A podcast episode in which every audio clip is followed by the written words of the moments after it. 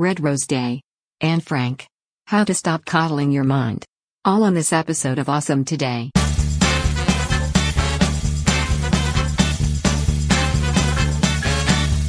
Awesome Today is a daily list of things which we find somewhat or completely awesome, that are somehow affiliated with today's date. It is the awesome things we've been introduced to, discovered, or rediscovered. This show is barely edited and sometimes offensive. Enjoy the banter, and have an awesome today. Would you? You good? Gotta get ready. Do the do the damn boy. Go through all that, get all revved up. That's right. okay, are you sufficiently revved? I'm revved. Hello. Hello. Welcome. Now my nose itches. I'm not picking it. Oh. Awesome today. I don't know what's happening over here. I'm having I got a twitchy eye, my nose itched. It's allergy season. Yeah. And we are suffering. Thankfully though, and first, yes, welcome. It is the June 12th episode of Awesome Today, and today is Red Rose Day, celebrating the universal symbol of love and romance, which as the name would imply is the red rose. Big big surprise there at the end. Yes. I feel like you should have said love and romance. Romance. Yes. So happy Red Rose Day. Happy romancing.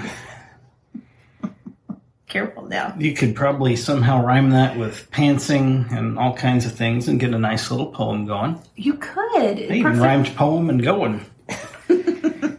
I'm a regular Longfellow. redneck Longfellow. All right.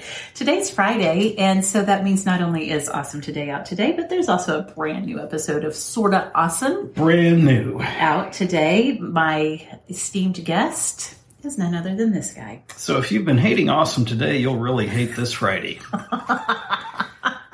yeah. Today on Sorta Awesome, we're talking all about booze, and Yeah. I didn't hate it. It turned out pretty great. There was a lot of heavy market research required. Still recovering. No, that's not true. It was a fun episode. It was fun. talked about a lot of things. It's always good to review your own your own experiences and stuff, and you begin to, oh yeah, I remember I liked that other thing, and I forgot, and Yes. now I need to go try that, and also did. to call yourself out whenever you've been lying to yourself and then forgot the line, and it's like, wait, that's not true, and you took that to a much different, more complicated place than I did. it goes on. Like you could find yourself recommending a thing and then thinking, well, but wait, why did I recommend that? If I Oh. can't tell you why, then Okay. I'm I'm full of it. All right. Don't lie to yourself, Megan. I wasn't lying to no one. I'm like, just pour me another. I'm Okay. Good to Okay. go. Okay, well, let's talk about this day in history a little bit. Uh, we talked about Briefly. what's going on Briefly. today. This day in history, June twelfth, 1942, Anne Frank receives a diary as a birthday present. So that becomes, of course, what we was later published and what we probably Mhm. read in school, the Diary of Anne Frank. Did you read from You know, excerpts from this? I've been thinking about this pretty hard since we came across this little tidbit earlier. right. And while the name is absolutely familiar, I, I can't specifically. Hey, we got to fly again. Yeah. I can't specifically recall a, a single excerpt Really? that I might have read from it. Okay. I know that I went through a brief stage of neglecting my schoolwork, may or may This not would- have cheated on a test here and there. I don't know if all that came together at the same time, and that's why. I don't know. That's disappointing. Okay. Hey, Speaking of just being, tell the truth. Being honest with yourself about what you're recommending and honest Yeah. with yourself about your academic past. Yeah. That's good. Well, I remember things like this because I, at one point or another, have usually taught a piece of literature like this. Of course, when Anne Frank, as a young woman, was writing this, did not think it was going to be Right. literature studied by school children later um, in the post Holocaust uh, Western literature. But it's in it's a great time to teach that piece in the sense that it helps kids begin to form some empathy. I mean, ideally, helps kids yeah. uh, form empathy for because they're thinking about this is somebody who is my age. What if these events were happening in my sphere of life? Um, so it's very good. This may have all occurred at the time that I'd been kidnapped by ninjas. that could be why there's this hole of knowledge that So it lacking. did. It did eventually happen for you, is what you're saying. I know we had left Oh, yeah. off with you wanting it to happen. No, no, it had happened. Okay. Yeah, Yes. All right. got the tattoos to prove it. Diary of Anne Frank is um, really important, and an, as a teacher, was easier to teach than a piece that I later taught to sophomores in high school, which is Elie Wiesel's Night, which is an account of an actual concentration camp, which is a very important read, also very tough to teach. In fact, when I was teaching it, I had Tears. Of course, yes. And I had three classes of sophomores. And so for three class preps a day, Oh wow! we were reading through. Um, I told myself I wasn't going to cry again. It's the third time. it, was, it was rough. It was rough. Very important, imagine. very thankful for Elie Wiesel's work. But um, of course, all of that literature is so important so that we can have firsthand accounts Mm-hmm. of these moments in history. So, Agreed, anyway, agreed. circling back, Anne Frank got her diary on June 12th of 1942. So obviously, being kidnapped by ninjas isn't all positive things. I missed out on some good stuff. You did. Well, I'm sad to what's what's really important here, Yes. plainly, June 12, 2011, a Filipino man is declared by the Guinness Book of World Records as the world's shortest man. Um, inexplicable by doctors. He simply stopped growing at the age of two. Okay. Um, and even that, uh, well, as an 18 year old, he measured 23.6 inches tall, which means he's only just a little bit bigger than when Nico was born. Gosh, I know, right? That's amazing. Um, so that is fascinating. These facts are so incredible because just to think about what the human body has the capacity to do. Mm-hmm. He, do you know, uh, is he still living? Did you do any further I do not know. side googing? No, I was going to, and then just a lot of other tasks at hand, and I'm just so curious if he is still alive, but to have lived for 18 years right. and still being under two feet, that is incredible. That is truly awesome. The human body has the capacity for so much uh, diversity in the way it expresses itself. Indeed. So that's what I'm thinking. Okay. All right. Well, we're on to chapter two, and I don't know that we're going to continue necessarily at a chapter a day pace or that we won't have some breakup here and there in the middle of this fantastic book, The Coddling of the American Mind. Um, but we do have a singular chapter that both of us had the opportunity to consume and digest, Yes. and now we're ready to regurgitate. Yeah. This has been, I'll tell you what, just going to give you all the heads up. This particular chapter was a little bit like going to therapy for me. There's a lot of emphasis on a specific therapeutic style. And I was like, oh my gosh, I thought chapter one was hitting me hard. This one is really But not- pushing on some things in a Not, good yeah, way. say, yeah, not in a hurty way. No. Like, oh, yeah, stop, keep doing it. Yes, that kind of way. All right, let's dig in. Okay, point number one.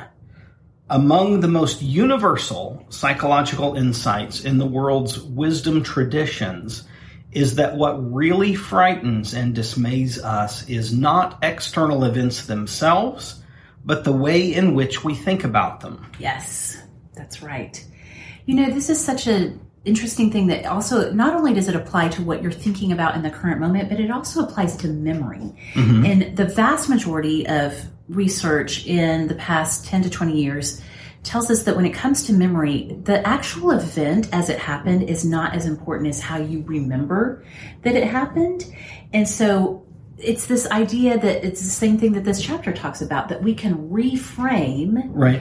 What happened and um, get, and, and empower ourselves. Not that we want to color over or like turn it into something else. That's not what we're aiming for. Right. But if we can think about things that have happened and are happening to us in ways that are healthy and um, that we can actually feel in somewhat empowered by our struggles and by things that had maybe even had been upsetting in the past. This is epic. Epictetus? Epictetus? I don't know how to pronounce it. That's why I didn't read that Right. name. gives us that idea that um, the way we think about things is so important to Yes. our experience of life. Yes. And, and I would offer from my current industry's perspective, um, you know, we had the 2008 financial crisis, but that's long ago enough ago now. Mhm. Um, long ago enough now. Yes. Is that the better the better that grammatical presentation? works better. Okay, It pretend does. like I said that first. Yep. Um, long ago enough now that most people have forgotten how they felt, Yeah. even, but especially I think because how they felt was so disconnected Right. with what damage was actually being done. But I, I think more recently, for those who are investing, have seen what's happened to their investments when coronavirus really like there was there was a whisper of news around it and markets spiked down, but then within I think it was within five days they were not only back to where they were, but again hitting all time new highs.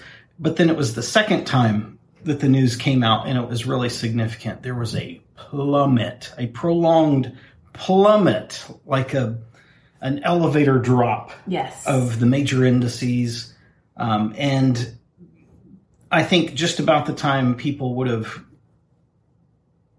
considered, like back in the day uh, when stockbrokers were jumping out of tall buildings and all that good stuff, just when people would have really felt like this is the end of everything as we know it, things were already beginning to turn up. And as of Friday of last week, so a week ago now, um, at least one of the major indices, the NASDAQ, was establishing a new all time high. yes. Um, and so it's this interesting perspective to the, the pain of the moment versus the reality of what's happening.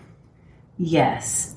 And you're saying you're telling me that the plural of index is not indexes; it's indices. Indices, yeah. I feel like I am so much smarter for having learned It's that It's a today. value. It's a value. You can throw that out even without attaching anything to it. You're at a party. Somebody's like, "Well, I saw that the S and P 500 did whatever," and you can just like lean in. Yeah, all the indices had some movement, and you didn't commit to anything, but you got to use indices. I genuinely feel like my IQ just like sprung up a little. Yeah, and everybody's like, "Damn, that girl's good." what, what's your opinion? No, sorry, sorry, I got to go. I saw a friend. yes.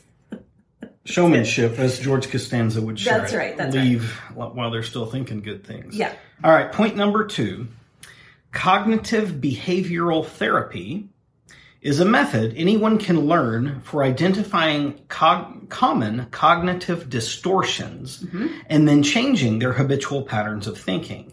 Um, that abbreviated as CBT, which is different than CBD, Yep. but CBT, um, it, it, doing this right results in better critical thinking and mental health. And that's, again, Yeah. looking back to this last point of, Right. you know, panic when it's unworthy or euphoria when it's unworthy and just better mental health all around by a better practice. Yes, this is the part where we got into that. I was like, uh, "Am I am I in therapy right now?" Because I feel like I am. Because even though he, what he, the author, actually the authors are describing, just kind of talks about the main points of like what CBT entails. They really unpack what this could look like in real life. One of the things that stood out to me is part of um, CBT is recognizing and correcting catastrophizing. Is that how you say it? Catastrophizing? I feel like it's catastrophizing. But Well, it could be. anyway, Catastrophically assigning hurty things.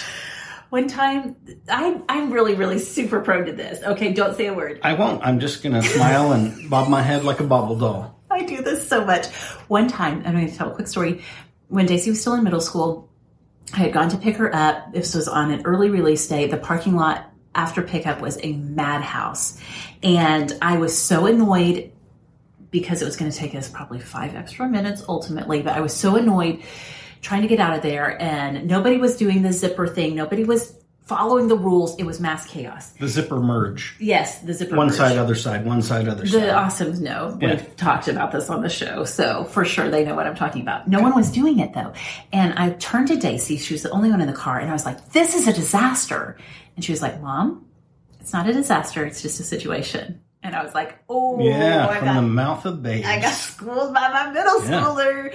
But I do that a lot. And so, and that's just one aspect of CBT is recognizing those thought patterns and being able to be like, okay, not only is this a thought pattern, but how, let's look at how we can correct it. That's mm-hmm. the therapy mm-hmm. part of the cognitive behavioral therapy. Yes, yes. Okay. You don't have to say it quieter. I, I this is like when you when you're trying to spell a word for a spelling test and you're not sure, so you put two letters really close together so you could lie. No, it was two T's, not one. My pencil lead broke or whatever. you're such a sneak. I would I do know. that. I did, Um, and I won. when I started saying cognitive behavioral therapy, like there was a question mark that came up in my mind, like that's not even what it's called, is it? And so that's why I sort of like turned the volume down on it.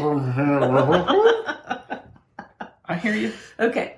Um, and in this, so as I've mentioned before, for anybody who's ever bothered to listen twice to us, there may not be many. Um, my first career was in athletics, and so there's a lot of things about the physical body that I see. We, we all learn things from the perspective of something we already know most Yes. often. And so I can look back to that and see, oh, yeah, true here as well, from physical to mental connection versus just mental mental. Um, anybody who's ever participated in really, really high output activity, like lifting weights, but not for reps, like true trying to get a maximum lift effort, or running sprints to the point of fatigue. Um, there's a moment that you can reach there where you're literally the people will oftentimes call this a white buffalo in the sky moment where you may or may not pass out. You're not sure what's going to happen. You're kind of freaking out. But there's also a point that you reach right on the heels of that where you kind of regain your your cognitive abilities and you look around and say okay this is hard and it hurts but it's really not as bad as I've just imagined it to be. And and then at that point your mind can tell your body okay get my form back under control Yes. I can complete more than I thought I could and you get through the thing and this is a big moment of maturation especially especially for a collegiate athlete Sure. who is going to be pushed further and harder than ever was a high school athlete Yeah. um, and, and so that's where I identify in looking at this is taking your moment, taking yourself to that moment of stress, whether it was by choice or mildly forced upon you or whatever, and mm-hmm. then reaching this this truth in the moment to be like, okay, I'm not going to die. This sucks. There's no question about that, and I'm not trying to change the story of it, but I can do this. Yeah, absolutely. And I think that this, just to tie into like, why would the authors spend a whole chapter talking about CBT is that they looked at the different components of it as it relates to this, um, what is it, anti fragile state of mind. Yes. And so when you are experiencing a lot of the telltale markers of what we're getting ready to talk about, emotional reasoning, that is when your brain goes from, and your experience of life goes from being anti-fragile to being fragile. Right. So let's read the point quickly. Okay. And then get back into this. So, emotional reasoning is among the most common of all cognitive distortions. Most people would be happier and more effective if they did less of it. Okay. Yes. And so you have this this panic moment where your first response is to flee to safety. Yes.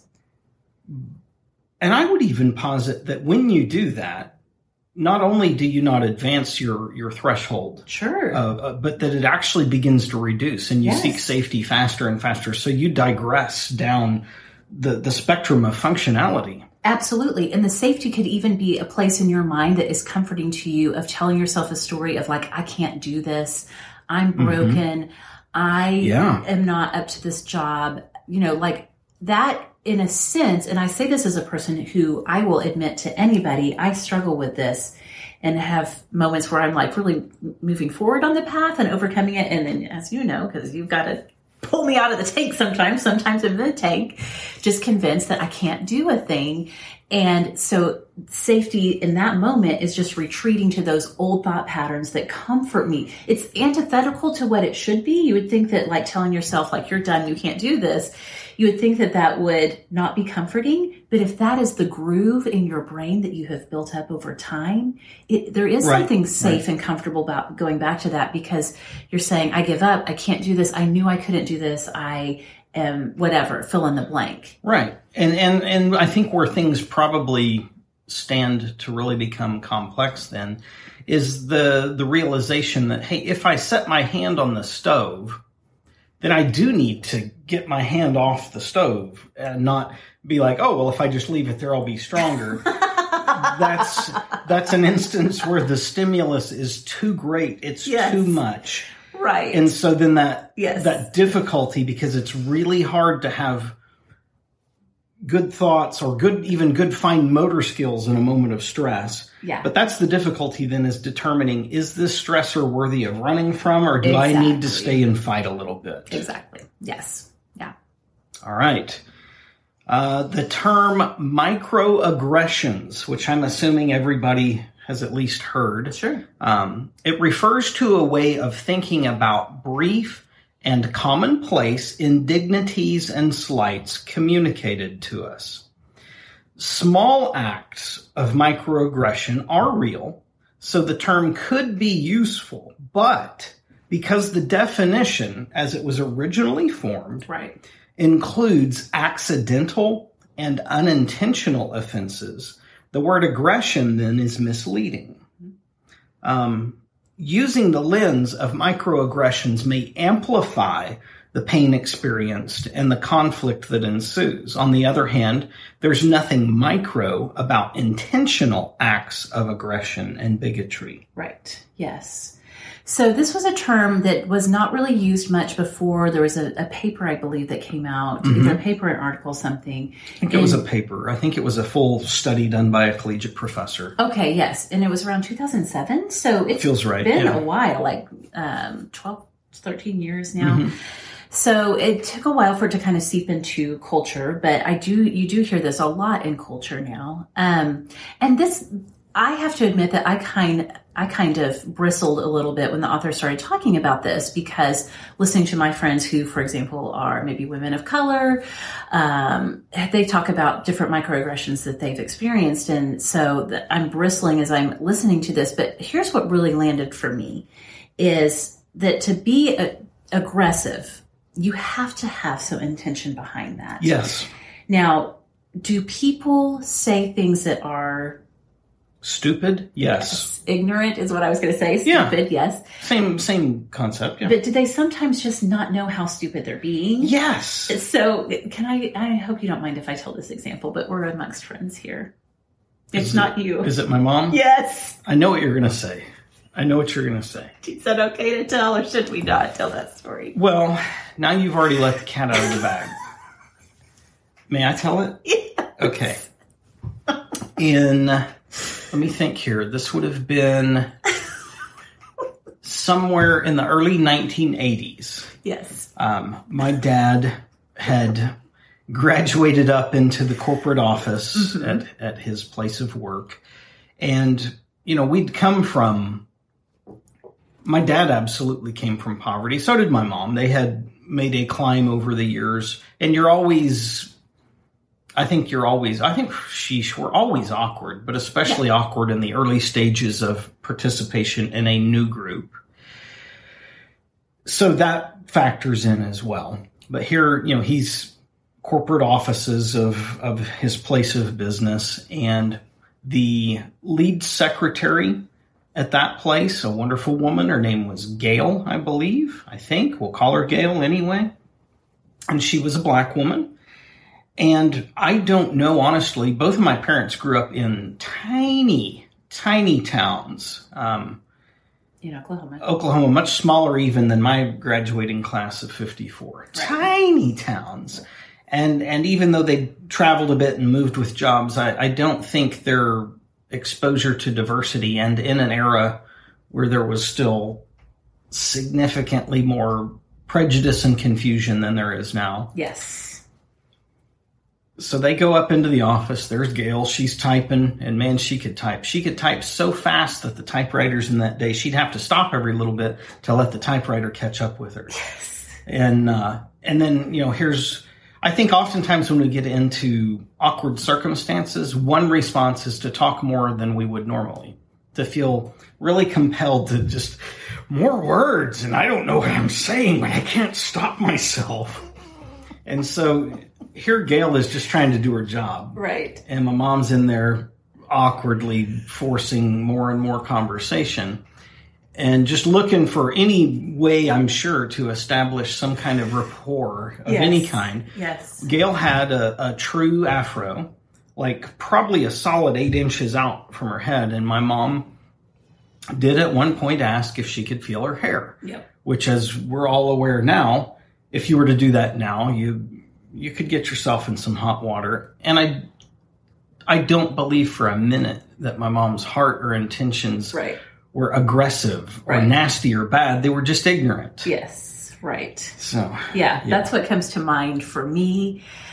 Like you said, we now, you know, as culture has evolved, and especially as we begin listening to more stories of, um, you know, black men and women, other people of color, they, as the stage expands, as the microphone is passed, they can share, like, you know what, when you do this, I understand you're Yeah. curious, but it's offensive. Um, then, then we can be informed. I genuinely, this is, this came to mind because I know that your mom would not. She's not an aggressive person No. at any level. No. maybe passive if, aggressive if anything, patsy aggressive. Yeah.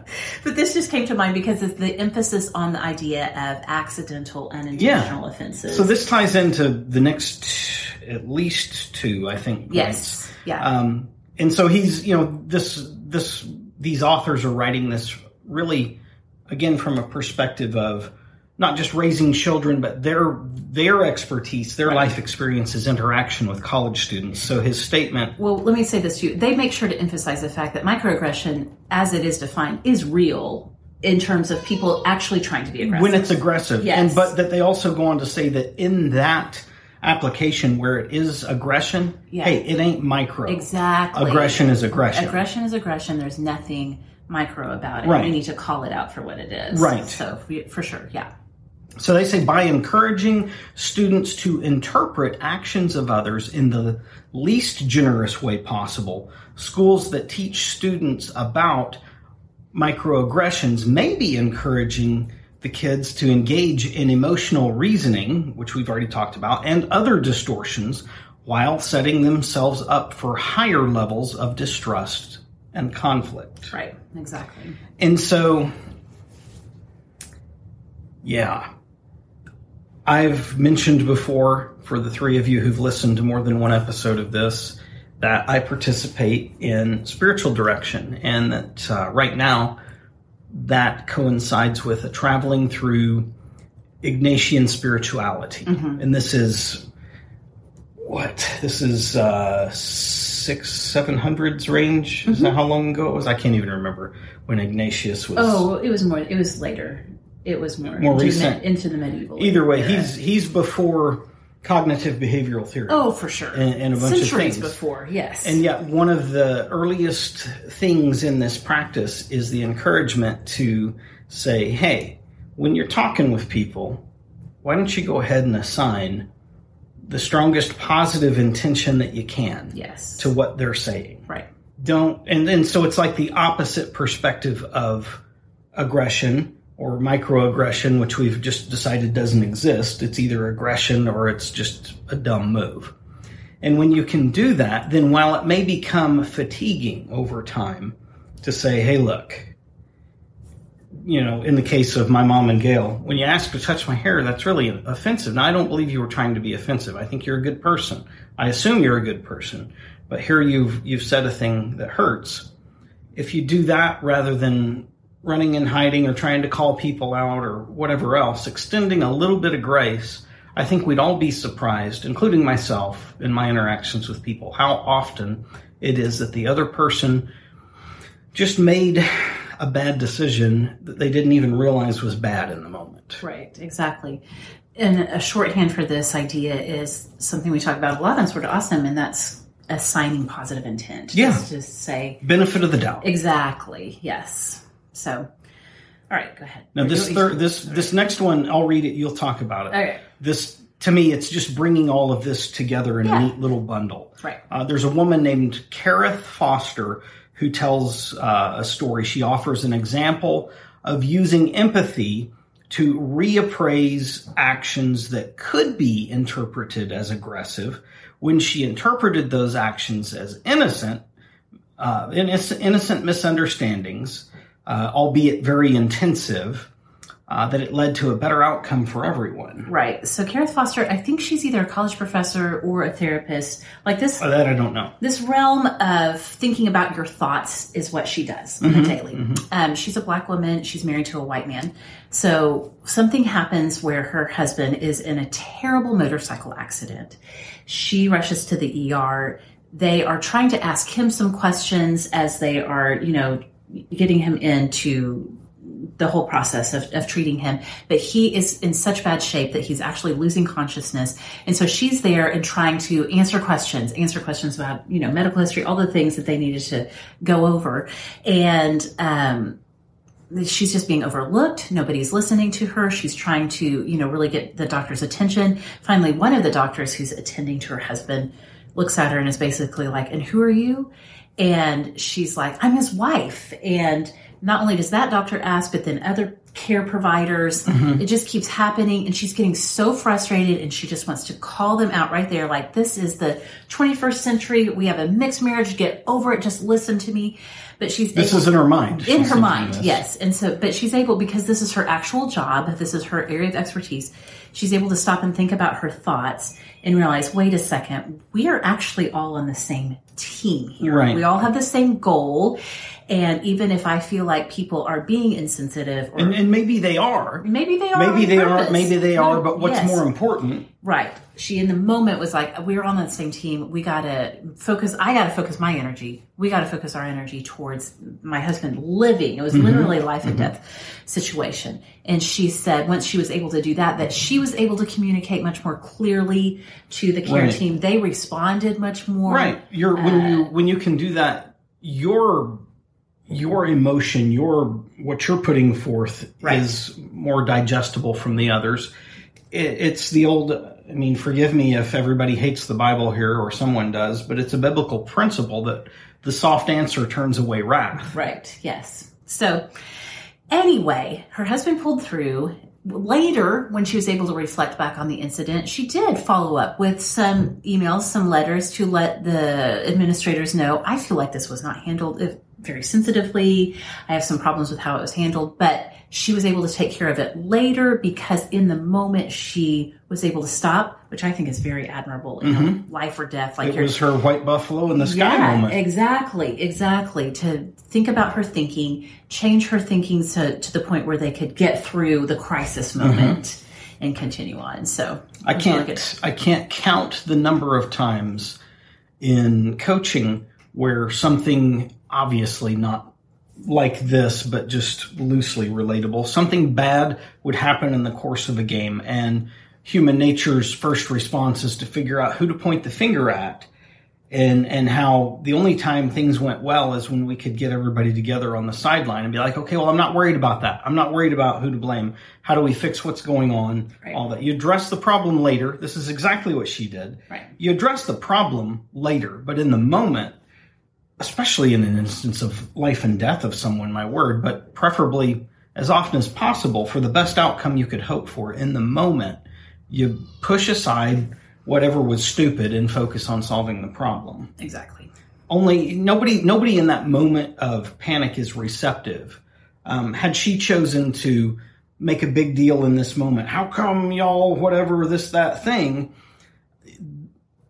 Obviously, would have detracted from the ability of her husband to get care and survive the moment. Yeah. It wouldn't have solved any problems. There would have been ongoing legal arguments and who knows what kind of escalations from there. So it doesn't make what happens in a moment right Right. it just means this isn't really the time that that's going to get fixed. Right. So let's get a best possible outcome. Yes. Assigning, even if it's unworthily, better intentions to the other person. Yes. We'll deal with the other stuff later when people have time to say, you know what, I was I was a little bit of a turd right there, or I viewed it differently. I'm sorry, it's not what I intended, or whatever else. Yes. Okay, the last point, which as a what I've learned as a public speaker is that you're never supposed to say last thing, last point, because people stop in listening, and then Well, you blew it on uh, but. I blew it. The number of efforts to disinvite speakers, this is speaking, this is uh, looking at college campuses. The number of efforts to disinvite speakers from giving talks on campus has increased in the last few years. Such efforts are often justified by the claim that the speaker in question will cause harm to students. But discomfort is not danger. Students, professors, and administrators should understand the concept of anti-fragility and keep in mind uh, Hanna Holborn Gray's principle that, quote, education should not be intended to make people comfortable. It is meant to make them think, Right. end quote. Yeah. The inverse perspective of that that I would encourage is to say, if you're not a little bit uncomfortable, then you might not be thinking. Yeah. And you may have gotten yourself into an echo chamber where Yeah. the only responses that you're hearing are from people who agree with you. And Yes. we there was a lot of discussion about echo chambers around the 2016 election because people well, yeah, because it happens. Yeah. And listen, I fall prey to that too. And I Yeah. think that It's comfort, it's safety, it's, comfort, all yes, those things. Exactly. But to remember that it, a key aspect of education, of learning, is that you have to have frustration Yeah. to learn. And that if an idea, a speaker is speaking about something that really frustrates you, makes you mad, it feels offensive, use that frustration to learn. You may not ever go over and agree with them. That's Right, not that's the not point. the point. It's not the point at all. It's to That- inspire you to look. Exactly. The agitation is meant to help you dig in further into what you think, what you believe, Mm-hmm. what you find to be true. And if you're mature, you'll either solidify, hey, here's the additional things I didn't know that prove I am correct in this thought. Yeah. Or where the real maturity comes is looking and saying, you know, I have no foundation for this thing I've chosen to believe. It doesn't mean I have to adopt what this other person said, but it means if I'm going to be responsible, maybe I need to look at this stuff a little bit more. If it's something that's important enough to bother with. Exactly. So, yeah, there, that was a lot. Yeah. A lot in that chapter. So, Indeed. It's a good chapter. like Chapter I two. said, I felt like going to therapy. I got a lot to think about in my own life after that chapter. So, it was good stuff. Yeah. Have an awesome today, would you? Please do. Bye. Bye bye. We have a stronger chance of improving things when we start with ourselves. Even if the situation is slow to improve, we don't have to be.